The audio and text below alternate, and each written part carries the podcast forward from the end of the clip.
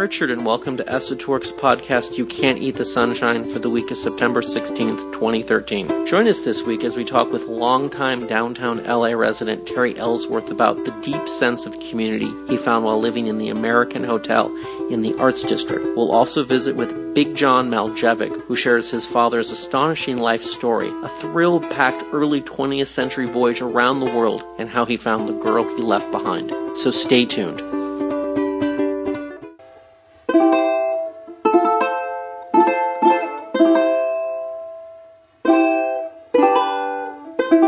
Los Angeles. El Pueblo, Lotus Land, the City of Angels. The Day of the Locust, the slide area, where all the fruits and nuts ended up when they turned the country on its ear. But you and I were born here and don't mind a few oddballs in the mix. They add flavor. Growing up in Cheviot Hills, my compass pointed straight to 5th and Main. As a kid in Hollywood, I was forbidden to take the bus to the Central Library, but I did it anyway. Because you've got to start at the center to understand this confounding and fantastic city. Which makes nonsense of history and breaks all the rules. Reyner Banham said that. He taught us well. In the 1980s at UC Santa Cruz, now on our tours and in our time travel blogs, we're continuing the conversation. Raymond Chandler's Los Angeles and Charles Bukowski's The Birth of Noir, Route 66, The Lowdown on Downtown, The Real Black Dahlia. Positive public space, endangered landmarks, forgotten lore, memory maps, mysteries, murder, the allocation of resources, the hidden forces that shape public policy, Skid Row, Bunker Hill, preservation, restoration, redevelopment. It's a four letter word. Los Angeles. You can't eat the sunshine, but you can drive around and take a long, hard look. And listen to the stories. And pass them on.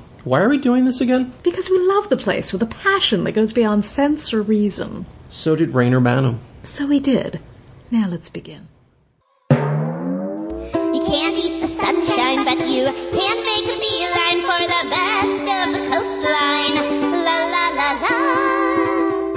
Skid Row, Solano Canyon, the Doria, and Pico Union, the long lost neighborhood called Hermina between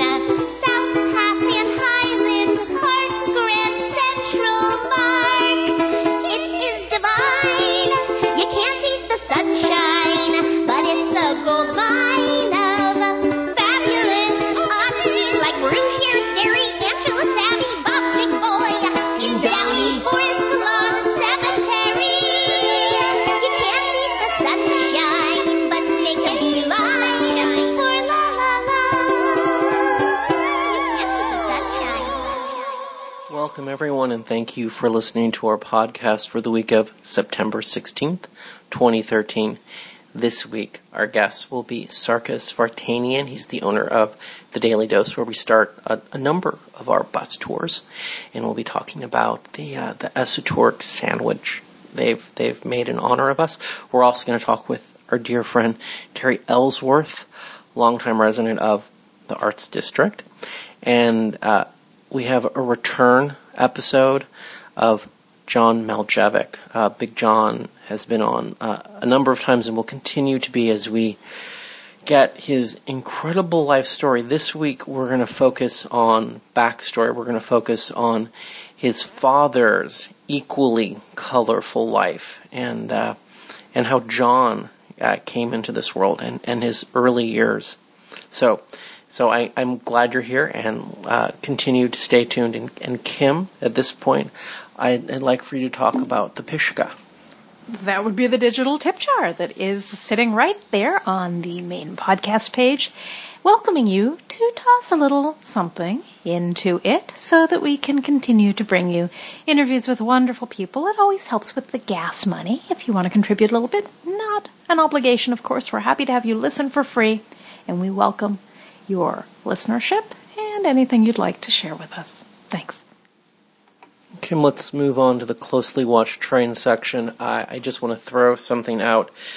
We're gonna, um, so we have in the coming weeks, we're gonna have an interview with Tom Sitton. Tom Sitton is a uh, curator emeritus at the Natural History Museum. He's an accomplished local historian. He's the guy that wrote actually all the the, the landmarking applications for the two districts, Spring Street and Broadway. Wow. Did you know that? I did because he told us, but I was I still say wow because I said It's- wow when it's- it happened, and when yeah. we started looking through his documentation, I said wow, wow, wow. So Tom for our, our free monthly lava salons. Uh, early in in this in the early spring of 2014, Tom is going to to bless us with his presence by talking about his favorite uh, crooked politicians, and and a, a, number of them are going to be uh, board of supervisors, Los Angeles County Board of Supervisors. This is a very powerful position, um, one which uh, local council members and and uh, the mayor live in in awe of. Uh, very powerful positions, uh, and because of new term limits, three seats are opening up, and so it's interesting to look at. It'll be interesting to watch the power struggles of this as this play out. Uh, just an, an, article in the LA Times last week. By 2016, three of the LA County Board of Supervisors could be women, which is interesting to think about, especially in light of City Council shedding most of its women. Right. So and and so just all those things. Tom's talk about the history of the board of supervisors and other politicians, and this what's going to be a, a, a, watershed turnover in the next couple of years. It's a uh, it's interesting. The the county of Los Angeles is vast, it's powerful, and it's uh, poorly understood. Perhaps so, by design. I I don't know. I just I. It's hard to wrap your brain around it, but come to that lava salon and, and Tom will help you understand. And who doesn't love corrupt Los Angeles politicians? They're so colorful. Yeah, it, it's it's it's going to be a great talk. All right, let's. Uh, we we've got some closely watched trains that actually require some some rumination and uh, and and and back and forth on. Um, Fifth and Spring, Fifth and Spring has been well almost. Well, Tom, you you start. Yeah, it was kind of a, a editorial oopsie. Um, you know, our, our, our friend Stephen Gee has just written this wonderful book about John Parkinson, the architect, the great LA architect, City Hall, Union Station, most of downtown LA. And so um, he, of course, is extremely interested in this proposal that's been put forward by the City Council to have Fifth and Spring, where Parkinson built all four of the buildings, named John Parkinson Square.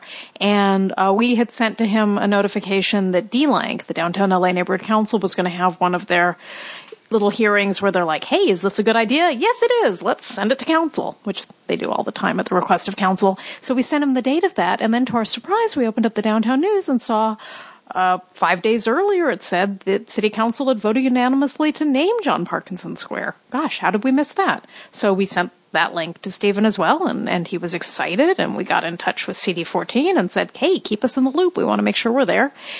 Uh, come to find out, that was an error on the part of the Downtown News. Downtown News has had a lot of turnover with reporters lately. Not sure what happened, but obviously whoever was monitoring uh, city council agendas didn't understand how to read that particular agenda. Uh, there may have been some discussion on the 4th of September about John Parkinson Square, but there was no vote and certainly not a unanimous acceptance of the motion. So it's still in the works. Uh, it has to go to a number of committees first, but we will keep you posted because it's a great thing. And of course, we're we've got Parkinson in our brain because of this campaign that we are spearheading to um, ask the city to restore John Parkinson's 1910 Pershing Square plan.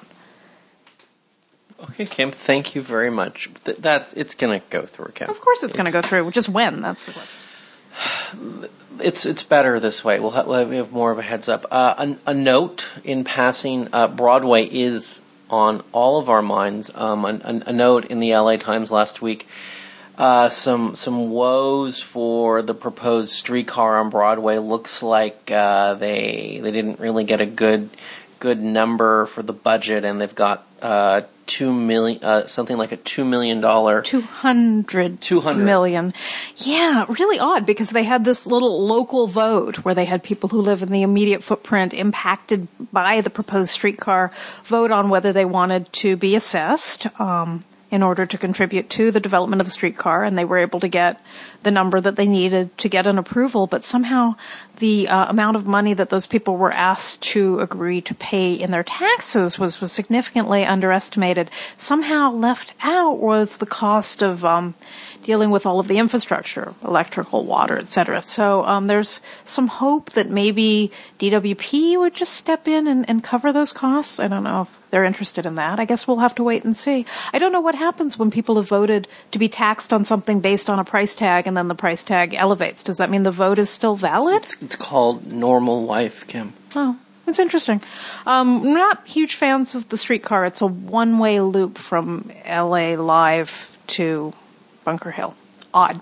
But we'll see what happens. Well, I, I just, in passing, uh, some ideas thrown out by CD14 to ass- assuage concerns is um, a way to cut costs would be to um, cut the number of stops the, Oh. the, the trolley car makes. Okay. So they, they could they could lower the number of stops it makes, which is stupid.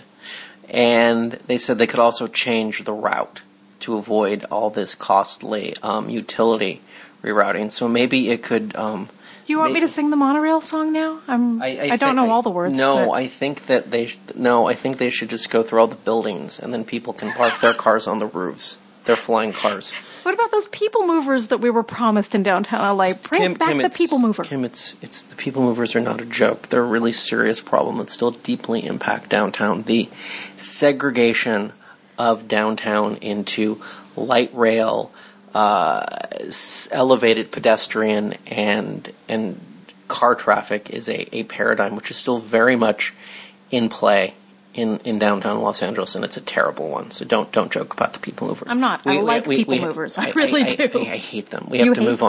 on. I hate people movers. Gosh, I would go to airports just to walk on people movers. And that's where they belong. Kim, Richard. Grand Central Market Economy Meats closed last week, maybe nine days ago. I forget. It's it's been a little bit. It's devastating news.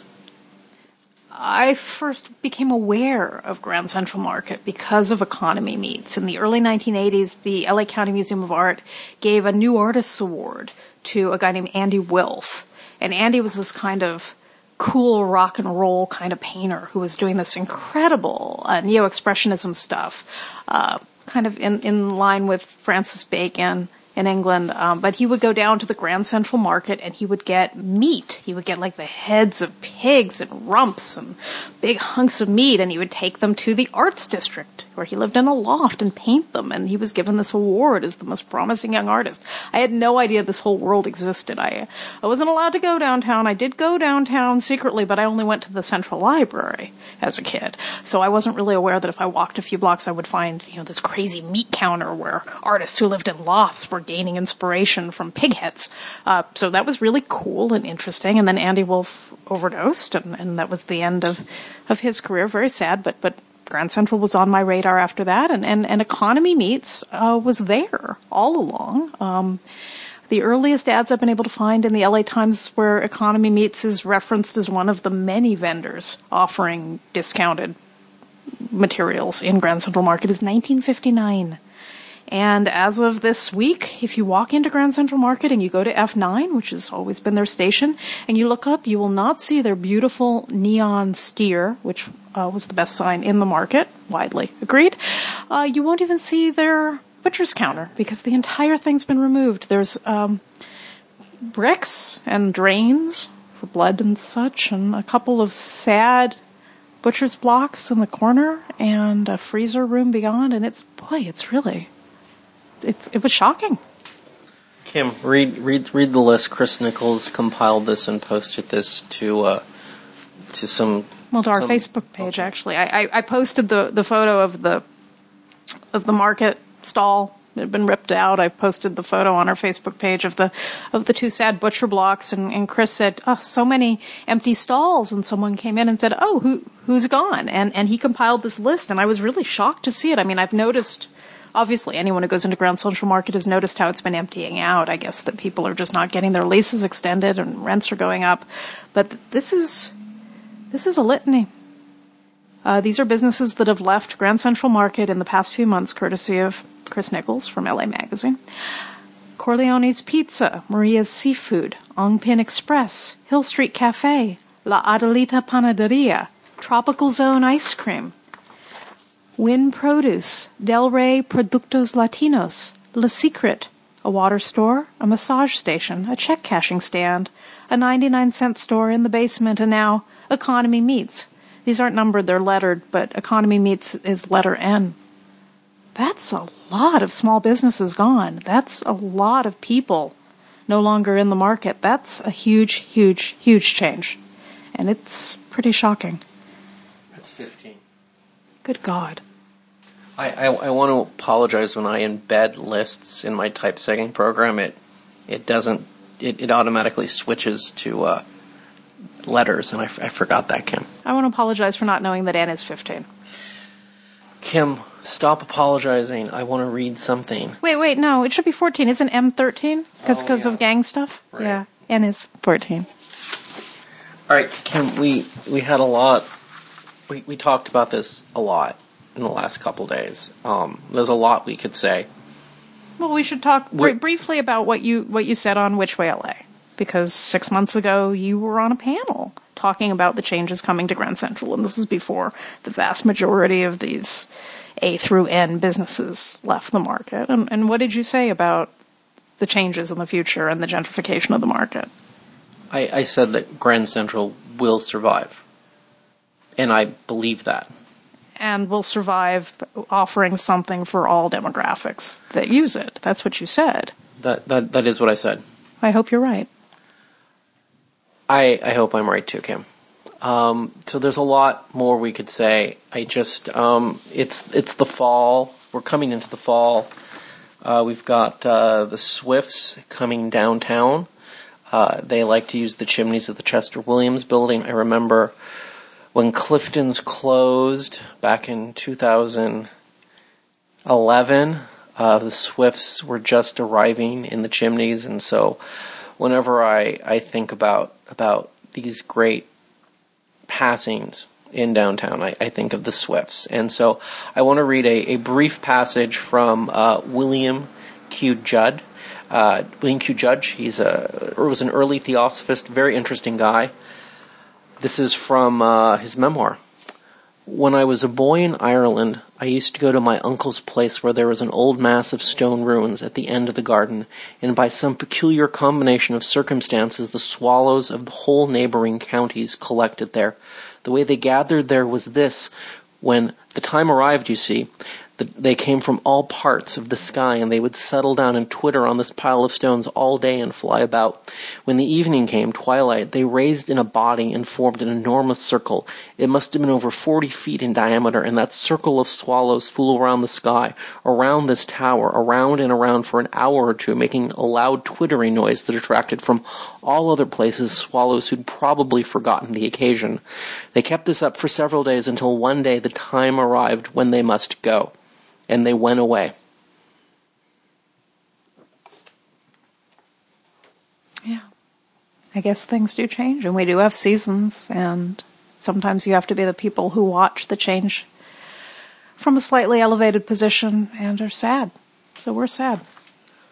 Kim, let's uh, let's move on to some events. Um, we've got uh, we've got coming up my uh, my two. We have those two events back to back. Uh, October 10 at the Union Rescue Mission, the the walk and the screenings. Let me let me take those uh, now and dissect them. So Thursday, October 10th, starting at 5 p.m. We have the first of the two events. That's that's my walk with Reverend Andy Bales this is a this is a great thing we do. Um, we we we gather in the front of the Union Rescue Mission at 5 p.m. Uh, the bus, their one of their old school buses, pulls up. We get in. Uh, we're going to be joined this time by by uh, Paul Rood, who's a professor at Biola, who's been on this podcast before. We're going to have the bus drop us off at the lawn of City Hall. This this will allow us to then talk about the Union Rescue Mission's first intake mission uh, back in the 1890s, which is now where the City Hall lawn was. Uh, we'll talk about 19th century. Okay, we'll talk about all that stuff. We're going to go through uh, the second location of the mission, next to St. Vibiana's, which is now a parking lot, and then uh, we're going to go to Third and San Pedro, where the uh, new, uh, not the, the Kyoto Grand is, site of Azusa Revival. It's going to be great. Okay, And then, a lot of course, fun. we'll walk through what is now Skid Row with, with Reverend Andy Bales and talk about all of the many challenges in trying to help the people on Skid Row and what missions do and what the government does and the and the issues of hygiene and, and life transformation and employment and drug addiction and all the many challenges faced by our friends at the Union Rescue Mission. And then, of course, we end up on the roof of the Union Rescue Mission in its latest building, which is quite a large compound over on San Pedro Street. And they have a beautiful rooftop where they have a playground for the children and they have a little garden for herbs and vegetables and uh, where we'll put a screen up and watch this astonishing film that the URM made um, as a sort of proselytizing document uh, in the mid 1940s. It's a color film called Of Scrap and Steel made on Main Street, and it's uh, very, very rare for that reason. No one came down to Main Street in the 40s to shoot color, they wanted to get noir. But the URM wanted to show what was really going on, and it's a half hour film. It's a true to life story about some of the people at the URM, and it's both extremely entertaining and extremely informative. And so we'll watch that after the sun comes down. And of course, you can have a little something to eat on the roof to benefit the URM. It's free. And uh, we do this once a year for lava, and we really enjoy this event. Kim, thank you for uh, helping me out of that pit I dug myself. There's, there's a lot going well, on. Well, you're just so excited I, I about it. I know. So moving on. All right. Uh, then we uh, we're still we're still in October. There's a lot's going on in October. Uh, that's the 10th. Ten days later, Sunday, October 20. The Hertzberg Davis uh, Forensic Science Center at Cal State Los Angeles. That's a very long, fancy name for the crime lab for the LAPD and the Los Angeles County Sheriff's Department, which is also home to the Criminalistics Department at Cal State Los Angeles. We're going to have another crime lab. It is called Los Angeles 1920 to 1947, the birth of forensic science. So we're going to have our two friends, Mike and Mei Ling, talk about seminal cases. These cases are watersheds for the creation of modern forensic investigative technique and the actual structure of law enforcement agencies, the sheriff's department and the LAPD for how they investigate homicide. So they're going to be absolutely fantastic. Um, the Black Dahlia is going to figure heavily in in Mei Ling's presentation, so we're going to get a, get a nice little uh, nice little glimpse of forensic techniques then, forensic techniques now, it's going to be really important. And then, and then we have uh, on the 26th, I almost forgot the Charles Bukowski Salon. How could you forget the Charles Bukowski Salon, know. literary salon, back on the calendar at the Los Angeles Athletic Club, which is our new home for these events. Um, it's going to be a big day for us because we're starting at the Athletic Club with a Raymond Chandler tour. Then we're bringing it on home at the club with this Charles Bukowski Lit Salon. It's going to be half the price of previous literary salons, which means you get dinner, you get to hang out with all of the Bukowski people, you get to hear some fantastic presentations. And I think we've just locked down a wine sponsorship, so there'll be some wine to sample. You know, the sort of thing Bukowski would have liked in his later years. And uh, we would love to have you there. So check out the link and reserve your seat if you'd like to come down see the historic Los Angeles Athletic Club and learn some things about Bukowski you probably didn't know. Thank you, Kim. All right, let's uh, let's get to these interviews. So we uh, we actually we, we have three interviews today. We have uh, at the, the first out of the gate, we just have a short uh, introduction to Sarkis. Sarkis runs the Daily Dose, and we just wanted to uh, highlight the Daily Dose because we start a lot of our tours there, and they've named a sandwich after us. They named a sandwich after us. Right. I mean, I feel like I don't know. That we, makes we, us we're, we're there. Real lot. Angelinos. Okay. There's a sandwich named after us. So we're somewhere. We're very grateful. We we love starting our tours of the Daily Dose. So we just want to uh, just spend a couple minutes introducing everyone to Sarkis and the Daily Dose. So we'll we'll, we'll that'll that'll be first out of the gate, and then um, I'm going to introduce right now John Maljevic first because he's going to be the last interview. Terry will be the the first full length interview. So let me start with John. John Maljevic, a man who, uh, the man who taught me how to temper tool steel.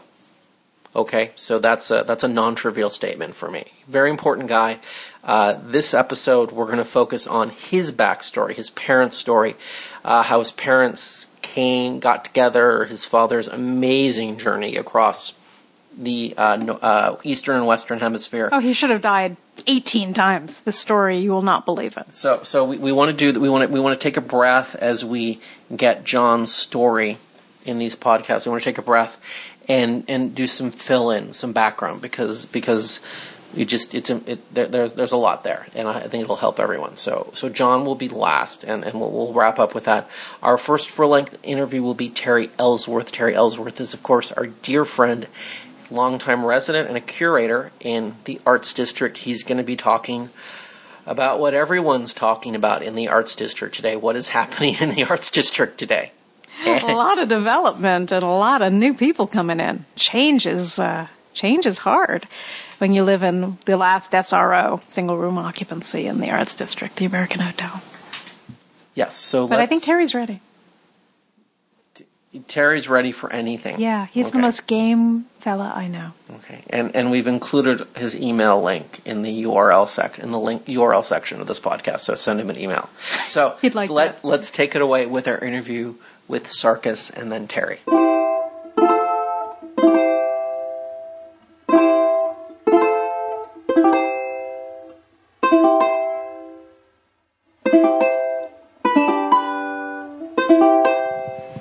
Sarkis, thank you for joining us. We're here at your cafe in the Arts District. I want to I want you just to start off by by introducing yourself. Hi, I'm Sarkis, founder of the Daily Dose. Perfect. Okay, so tell us where the Daily Dose is. Um, we're on Industrial Street in a small alley that curves that used to be the railroad tracks for the Nabisco Lofts. Perfect. We start a lot of our tours here. We love it here. We love the Arts District. We love you here. God bless you. Okay. Um, Thank you. people, uh, in addition to coming here to get on our bus, uh, probably want to come by when because we only give tours once a week. Probably want to come by for a, an, af- a snack, a lunch, or a breakfast. Can you give us quickly your hours? We're open Monday through Friday, 7 a.m. to 10 p.m. And Saturdays, 8 a.m. to 10 p.m. And Sundays, it's brunch, 9 a.m. to 4 p.m. Perfect. And if people want to come for brunch on the weekends, do you have are there are there better times to get here? Is, is there is there a, a crunch sometimes so people can sort of keep that in mind? Well, if the Esotouric tour is coming around, they better get here early because they usually take everything we have. Good. I'm glad to hear that. Okay, good. So this is a great place. So, in addition to us starting our bus tours here, you've God bless you, you've named a sandwich after us. So why don't we? Um, do, do you want to just talk about the sandwich? It's a it's a it's it's a bagel. It's, it's, it starts with a, a water bagel, right? Well, it's defines esoteric. It's a water bagel with scramble, uh, fiscalini cheddar, uh, with green onions, tomato, and our famous jalapeno uh, ketchup. Perfect. Perfect. So this is this is a so if you get on the bus, come by, order the Esotouric sandwich. So we're we're very excited. We um you you have a lot going on, not just this You can only get the Esotouric sandwich on Sundays or Saturdays. That's right. That's right. You you you. You, you, you, you can only get the Esotouric sandwich when we give we give the bus tour on Saturdays. Yes, and um, are your, your your Sunday hours you open at nine? Yes. But a nine sharp. Perfect. Okay. And looking ahead, um, you're a very busy guy. A lot going on here. Do you just want to pull our sleeve to some stuff people can look forward to uh, from you on this block in, in the in the coming months? Well, we're opening up two new restaurants. One's called Raging Bull. It's connected to the Daily Dose, and one outside on Industrial Street with street access called Ham Hocks, collard greens and growlers. That's fantastic. I love it. Great. Sarkis, thank you. Uh, everyone will. You're welcome. Thank you. You're fantastic. You're okay. We're vice presidents of each other's fan club. God bless you. We'll we'll we'll, we'll see you Saturday for the best tour. See ya.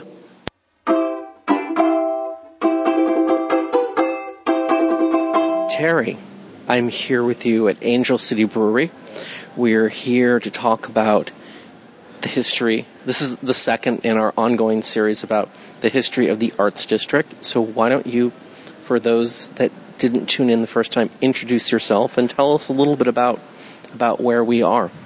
Well, my name's Terry Ellsworth. I, I uh, the story how I wandered down here is, is kind of interesting, but we'll save that for another another chapter. But the, the I've been down here long enough to see th- this place really grow. In that uh, early in my life I lived on the Venice Boardwalk and I saw that gentrify, and the same thing is happening here. Uh, in a very good way, if I must say. And if I can just take a second to say, to thank Victor. We've had a lot of people coming into our community trying to ingratiate themselves, and their ultimate motives sort of always rise to the surface. Where with Victor, he's provided, he's really provided the two things that, that are really going to drive down here and make our community even better in that he has been over backwards to show the people who live here that he has uh, the communal spirit that sort of lives here. It's funny, LA is sort of a bunch of little villages all knitted together, and I've lived in most of them, and this one is the most friendly. You know, I lived in all the posh places on the west side, and I must say I never knew my neighbors. But when I wandered down here, uh, I find I found my part of the forest. I can't tell you. Traction and Hewitt was the, sort of the the pot of gold at the end of, of my rainbow, anyway. And this is part of it, actually, because of you and Kim, if I must say. You've sort of. I had a layman's fascination with architecture in Los Angeles itself, her soul, if you will. And uh, actually, the building that we're standing in right now is the old uh, Roebling's building. If you know, um, he and Charles Otis made uh, skyscrapers possible. He uh, manufactured steel cable, built the Brooklyn Bridge. And uh, here I am standing in this wonderful old building, and it's as contemporary as it was probably the day that they built it. So uh, this community does that sort of thing. Perfect introduction. Now we've we've just stepped inside and we have uh, noted some some paintings in the exhibit in your face, which is an, an ongoing exhibit. We'll be talking to Jonathan in just a minute to get sort of an overview of the show. But Kim, if you could, oh, perfect. We've Terry. So what I want to do is I want you just we're, we've, we've we've noted some images. If you could just uh, briefly, we're, we're not interested so much in the image as a work of art, but as a trigger for your life down here. So we're not going to meticulously describe what it is we're looking at, but just give a general sense, and and that'll. My my goal in this interview with you is just to hear your stories because the show, in your face, is a show about the arts district in the 80s and 90s, and and that's really I think where your story with this neighborhood begins. Absolutely. well, the first image you're looking at here is the old Yee Mee Loo's bar. Now, that was in Chinatown, and it was. If you ever wanted to know what LA was like outside of the posh element, the sort of ragged edge of the city, Yee Mee was that place. It was the pla- It was sort of on on the edge. Now, Yee Mee was a place that you could like go to dinner, you could have a drink, and you could also place a bet. the Atomic Cafe, you could do that too, but that's we'll see that later on. But um, Yee Mee Loo's was kind of the hipsters. It's where the cool kids hung out.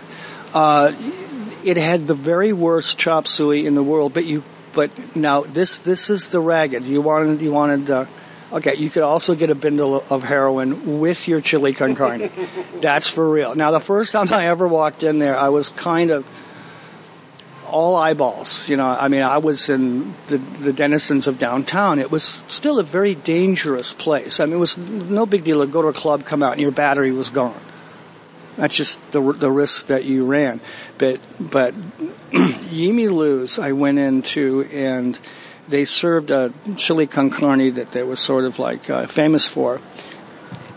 It didn't have any beans. It was it was meat and grease, and on the top was about a quarter inch of this clear uh, grease, basically. And I looked at it, and the waitress, who by the way had uh, fishnet nylons that she had taken her nail polish and stopped the runs with, which I thought was kind of a cool fashion statement. But she caught, and she knew that she had a tourist, that I was naive.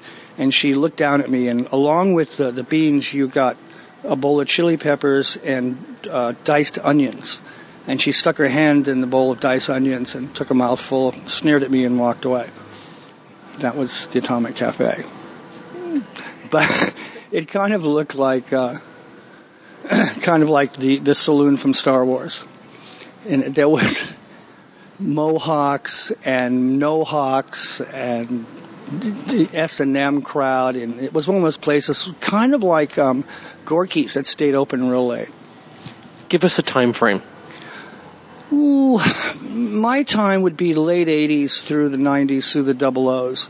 Uh, the uh, atomic probably went out with the millennium, which probably was a good thing. Well, let's actually. Uh, why don't we get to eventually get to the, the atomic? That's okay. Well, let's move on to the next next image, and eventually we'll hit the atomic. So what what what are we talking about now? This is the Terminal Bar and Grill. It's on Central, I believe, and uh, again, it was it, it. This harkens back to old L.A. Uh, Let me interrupt you. The terminal it's on Central in in in what was it was in the produce district. Yeah. The, okay, I'm sorry. It's kind of a throwback. If you read the beginning of The Postman Always Rings Twice, you'll see kind of, uh, it, let's say you were a guy on your own, you wandered into town, you needed a few bucks and a place to sleep, you would go down to the terminal and unload produce that would come down from the central part of California, and you could, just within a couple blocks away in an SRO hotel, you could uh, get a one room situation. They had actually accommodations directly across from where all the fruit is processed, all the vegetables. It's the SRO buildings now. Anyway, um, you could do that, and then um, the terminal bar and grill is actually was immortalized by Tom Waits in a wonderful song that he mentions the terminal bar and grill. Now, we didn't spend a lot of time in there, my crowd, the art crowd, because it was a bit of a tough bar. It was kind of their bar, if you will. Uh, but we did make a few forays into. There's probably not a bar downtown that we didn't invade somehow. But Shall, shall we shall we move on to, to, to the next photo? well, you're looking at my living room here. This is uh, Al's bar in the day, and uh, again, Al's bar re- kind of refers to the terminal in that again it's an it's an SRO hotel. It's right near the docks, the the loading docks. It's actually started out life as the Canadian Hotel, and again, I have to take you back to the days when Central Avenue was an all-black neighborhood, and basically the Canadian was a black hotel. Many of, of, of, of the big jazz and blues artists that you would know today lived in that hotel, stayed in that hotel when they were doing the clubs like Babe and Ricky's, for example, which was the last one to really go out. A lot of fun. Babe and Ricky's on Monday nights was uh, chicken neck night. And uh, you could get a bowl of chicken legs or chicken necks and, and see some great blues and things like that. But I don't mean to wander, but uh, Al's um, also was kind of a situation when it turned to the American, it really became the first hive, if you will, of, of artists. When I first moved in there, it, there were painters, models, um, heroin addicts. There, there were, um, Jesus, it, the, it's hard. It was, you know, some movies were shot there some chemicals were, were, were, concocted there, but overall, um, those people tend to leave. And what happened was it just sort of gelled into a wonderful artist community, and that was basically the hub of the wheel. Uh, Al's Bar brought us in. Uh, that experience uh, is a golden one for me. Um, I could tell you Al's Bar stories all night. Just to let, let you know how what a magic place it was. I'll give you one tiny little Al's Bar story.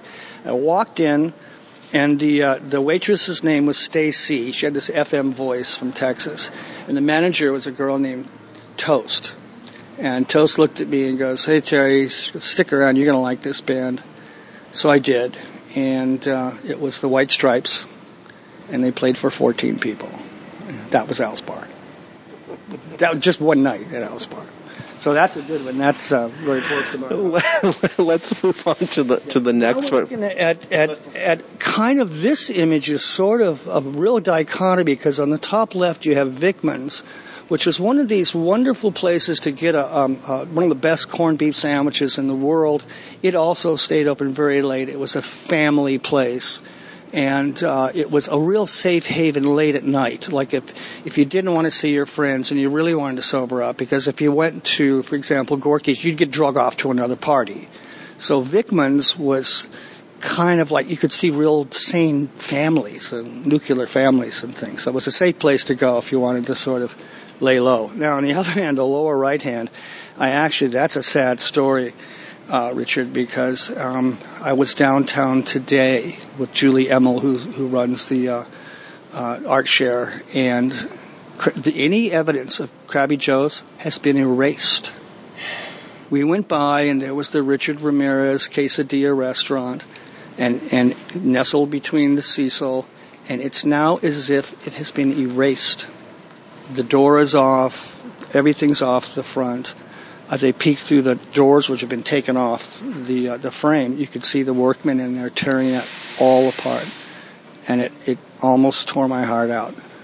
We were there at the last night. We met uh, Don Wayne, the drunken cowboy. I, I know, Terry. I, I'm tears are forming in my eyes right now. I have to tell you, it had some of the strangest signage uh, that you'd ever seen in a bar. One was, if you left your drink to go out and smoke and the drink was gone, don't blame us. Okay. that was a real sign. And there was something about that they weren't responsible for any gastric problems from the from the vinegar eggs, things like that. But to be sitting there, at, my friend Emmerich Conrad, who's a hell of a painter, a very popular guy, we would go there to actually lay low so people couldn't find us there.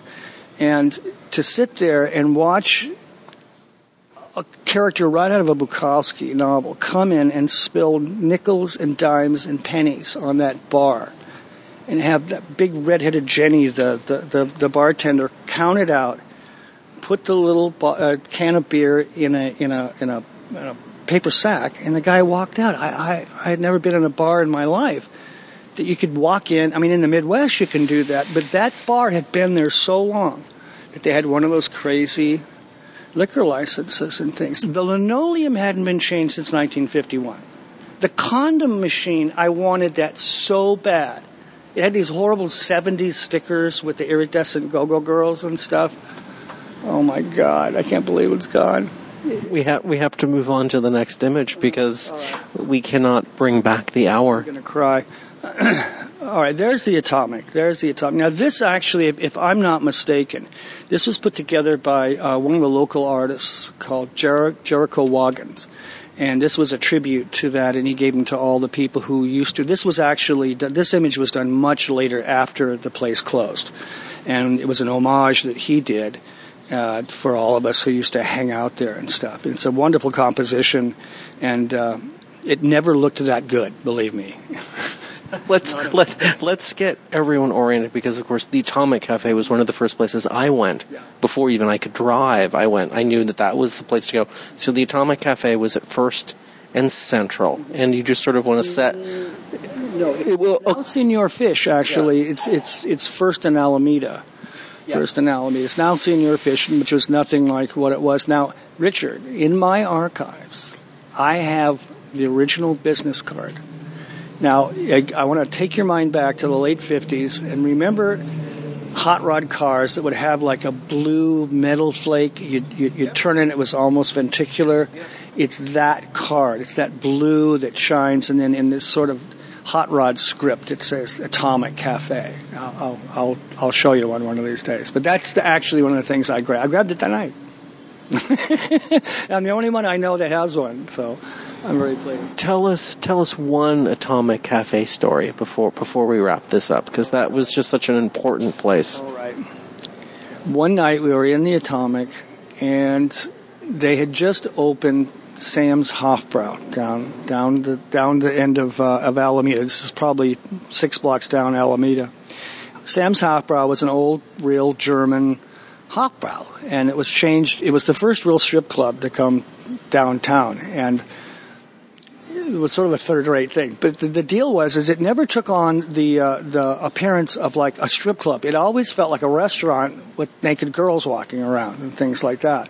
So we met a couple of girls there. We closed it. We went to the Atomic, and this was going to be a for sure thing. This actually happened, and we are in there, and we were just trying to like introduce this wonderful idea to these girls, you know, going off. But they were hungry, and just as we were getting ready to go, uh, the police pulled up and pulled the uh, the um, uh, chef out of the out of the kitchen and arrested him for heroin sales, and they shut the place down. So that was it. So that that's a that's a very good Atomic Cafe story. Well, that's okay. I, I, I really I really like that. Um, I wanna I, w- I wanna wrap this up. We're in the Arts District. It's 2013. You've been telling me stories, wonderful stories that go back as early as the mid 1980s, maybe. And and so you, you, we've been looking back.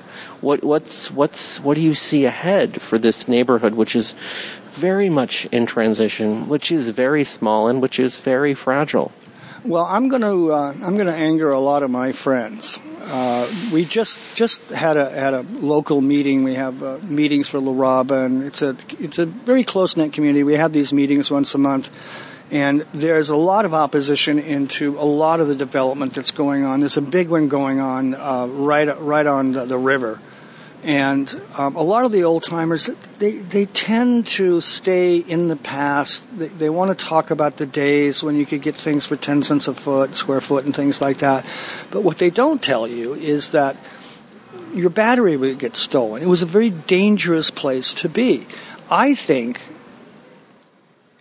change is inevitable. I think that change is good. I think that I don't mean to sound jaded and things, but usually developers get get their way. In this community, we put up such a big stink.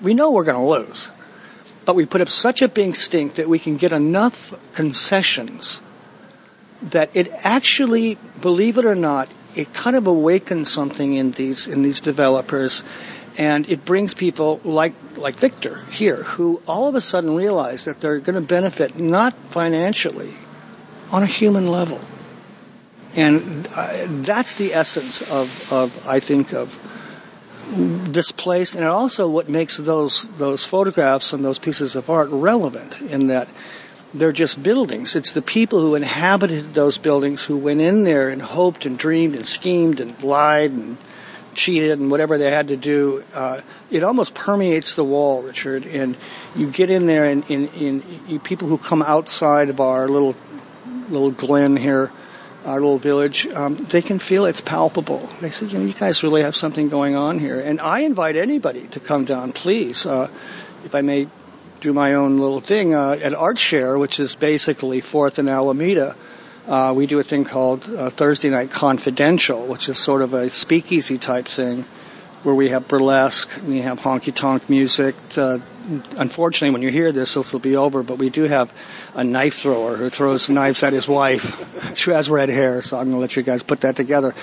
But um, there's such a vibrant thing. Uh, we're just one little part of this. So there's so much going on. Also, I invite anybody to come down at the last Sunday of the month and come to our swap meet. There's some very interesting things for sale. let me tell you. And if you want to build uh, your your art uh, collection cheap, please come down here. Um, and uh, Wurstküche is wonderful. The Pie Hole. These are people who have come in and provided jobs for us here. They're wonderful people. They they provide uh, space on their walls for the art. They they promote our things, and uh, it's it's it's really kind of gelling.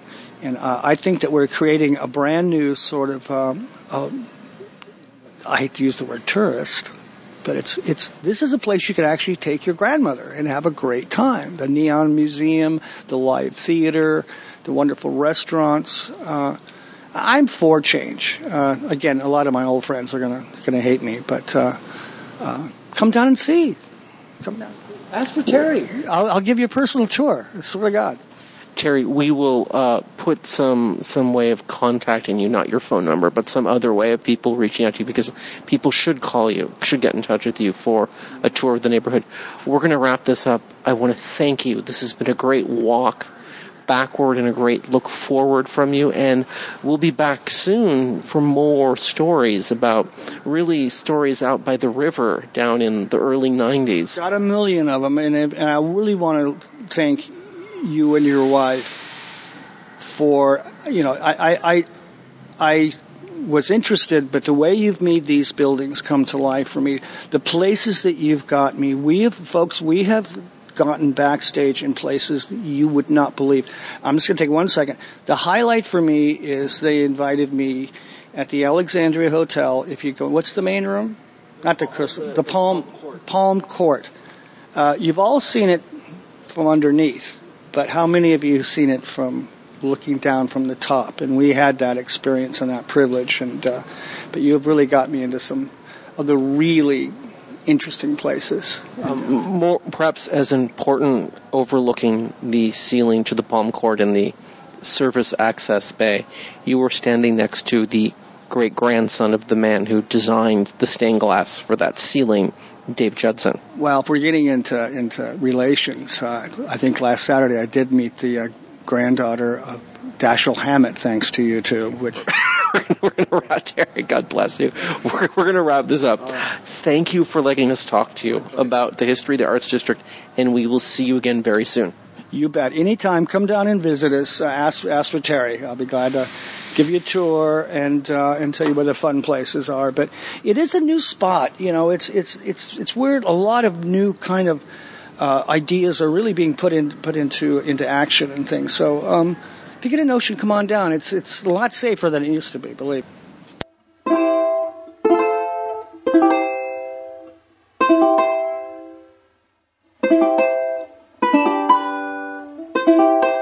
name is Dennis Justice, a true Angelino, and you're listening to You Can't Eat the Sunshine. All right, we're we're here with John again, and John, we're gonna do just uh, we're gonna do an episode just on your backstory because all the stories you've been telling us about Hollywood in the mid '50s and through the '60s are really interesting. But there's just where did you come from, right? We we we all want to know where you came from, and let's just start by doing a quick uh, a quick segment on your parents and where how your parents came to be married because that's going to eventually get us to you and how you came to Los Angeles. That's going to take a couple episodes. But um, so so John, I want you again to introduce yourself and tell us where your your parents are from. Okay, shut it off for a second. Oh, sure. Yeah. Okay. That's what I'm going to change. Yeah. So um Yes, absolutely. I'm so sorry. No, be right back. Thank you. Okay, so so John, why don't you uh, why don't you introduce yourself and uh, just tell us about just tell us where your parents came from. Okay, I'm John Meljevic again, and Richard wants to know where, where, where my parents come from. My our family hails from the Julian Alps in the Austrian Italian frontier, and my dad, as a as a youngster, was the youngest in the family, and uh, in the, in, in them days, the oldest per, uh, uh, member of the uh, uh, of the two siblings, he inherits the house and everything, and then he has to buy out the younger brothers and sisters. So when my dad was 13, he got sent to Vienna, Austria, to be a pattern maker, a wood pattern maker. And at 13, he went to Vienna and he was alert, uh, apprenticing out as a as a pattern maker. And then 1914, the World War One broke out, and at 1914 he turned 18 years old, and he got he got drafted in the army, He got sent right to the front, and 10 weeks later he was a prisoner of war in Russia, and they sent my dad to. Uh, about 1,500 miles east of Moscow on some duke's estate. He he owned everything, the villages and everything, and they give him a file, a saw, and an axe, and he he would cut uh, firewood for the villages to cook with. Uh, everything was on a w- wood burning economy uh, in Russia at that time. Then 1918, a little bit after. I'm, I'm going to interrupt you. They they they would have him cut wood, and every time he would cut a cord of wood what would he get? It was, it was fairly well understood the arrangement. Yeah, he'd he'd get food was mostly kasha because that's what the uh, uh, what the Russians lived on the buckwheat groats. They call it kasha. And then he had to build his own house and his, his own cabin or his own shack to live in. And then when the Bolsheviks came in, they turned him loose and they saw that he wasn't a Russian because he had part of his Austrian uniform and he talked r- Russian with a big accent. So every time the the, the, the white Russians and the red, Rush, red Russians would get in a skirmish, they they would catch him and they'd put him in a big barbed wire enclosure, and then the commissar would get out and holler a big bunch of names, and the people would march out in front of a ditch and they'd, machine gun him down, and another group of guys would jump up and bury him and have another ditch ready for the uh, next batch, and then they would turn my dad loose. And the next next week or so, he'd get caught by the White Russians, and the same thing would go on with there. He he went through about four or five times like that, where I almost didn't make it because he he would have been shot down and put in a ditch. So when he finally got ho- back home t- to, uh, to to his home in the in the in the Julian Alps there, it became Italy. So he had to go do his obligation in the Italian army, and right there where he was living, he was he was in, in Russia though, but where he was living, over a million soldiers died during World War One. There, Germans and Italians, in a, in the four or five year span there. And so he said he didn't want to be no more of army life, so he took off and went to uh, Iraq, where the Kurds were living, and was cutting wood to, to make barrels, bar, uh, barrel staves. And he didn't like them, and he didn't like the way the way, way the living was over there. So, like some army buddy says, "Well, Algeria is the place to go." So he goes to Algeria and winds up where the Berbers live, and the same thing there. And he said, "The heck with that!" And he says, "I'm no more army buddies." So he went to Argentina, where he had an uncle that was in a spritzer water business. Spritzer water is soda water that that you serve out of a bottle. And, and it was 85% Italians, and he hated the Italians with a passion because of of the fighting in, in Italy and Austria and there, and, and so he said, "The heck, heck with that place." So he said, so he went to uh, Brazil. He had he had a cousin living in Brazil, so he went to work in, in in the jungles in Brazil, and he didn't like that because everything was trying to bite him or eat him. So so he had another cousin that immigrated immigrated to Mexico. Oh, in about the 1890s or 1880s and something like that, and he loved it there. And uh, his my mother's parents lived and my dad's parents lived next door to each other. And my mother's parents, they immigrated to the United States before for First World War, and my dad's parents always stayed there, and they both, both sides lived up to uh, up into their nineties. So my my mother was promised to my dad to be his wife when she was born, and my dad was just a little kid. so they got married, and they, and they had me, and I was raised up in Pennsylvania, on, and my dad was in the in the lumber business over there, and he was cutting wood for Hammermill Bond, the paper company, and he was cutting that hardwood, and uh, me, my mom, and my dad, we lived out in, in, the forest all the time, and we had 25, 25 workers in the forest, and. Uh, so I learned a big bunch of languages before I was five years old. I'm gonna I'm gonna interrupt you. I want you to try and name as many as you can all the languages you could speak because of this really diverse group of workers your father had, had, had hired. How many languages could you speak when you were five years old? List them. Well, I had a good smattering of about nine languages, basically Bulgarian, Macedonian, Russian, Serbo-Croatian, Slovene, Czechoslovak, Polish, and uh, my mom. We lived in the woods, and, and, my mom had a Polish girl working w- with her because we had twenty five. We had twenty five workers that we, we had to feed, feed and get their clothes and everything washed. In 1935, the price of lumber went down down to nothing. So my dad left everything in the woods, and we moved to. Uh, Barberton, Ohio, where my dad got a job with the with a boiler company uh, making wood uh, wood patterns for him for casting.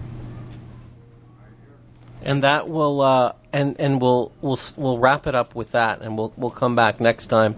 Uh, when we come back next time, we'll pick up uh, the Marines. We'll pick up you you signing in early, and I want to thank you, John, so much for telling us about your parents and, and how you came into this world.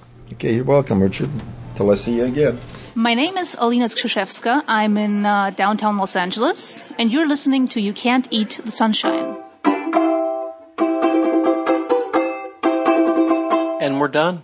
I'd like to thank everyone for listening to our podcast, You Can't Eat the Sunshine, for the week of September 16th, 2013. Our guests this week were Sarkis Vartanian, Terry Ellsworth, and John Maljevic. It's Big John to you. Thank you, Kim. Big John to me, too. I want to thank everyone for listening. I want to encourage you to continue to keep listening and stay tuned. And Kim, if people want to give us some feedback about what they're listening to, how can they do that? Well, the old email device works just fine. Uh, you can eat the sunshine at gmail.com or through the contact link at www.esotouric.com. You can also come up to us at an Esotouric tour or a LARABA event and let us know what you think. We love getting feedback from listeners. So please give us some. All right, Kim. Uh, we we had a great. Uh, I think this is a great episode. I just want to want to look ahead to some bus tours because that's that's what we do.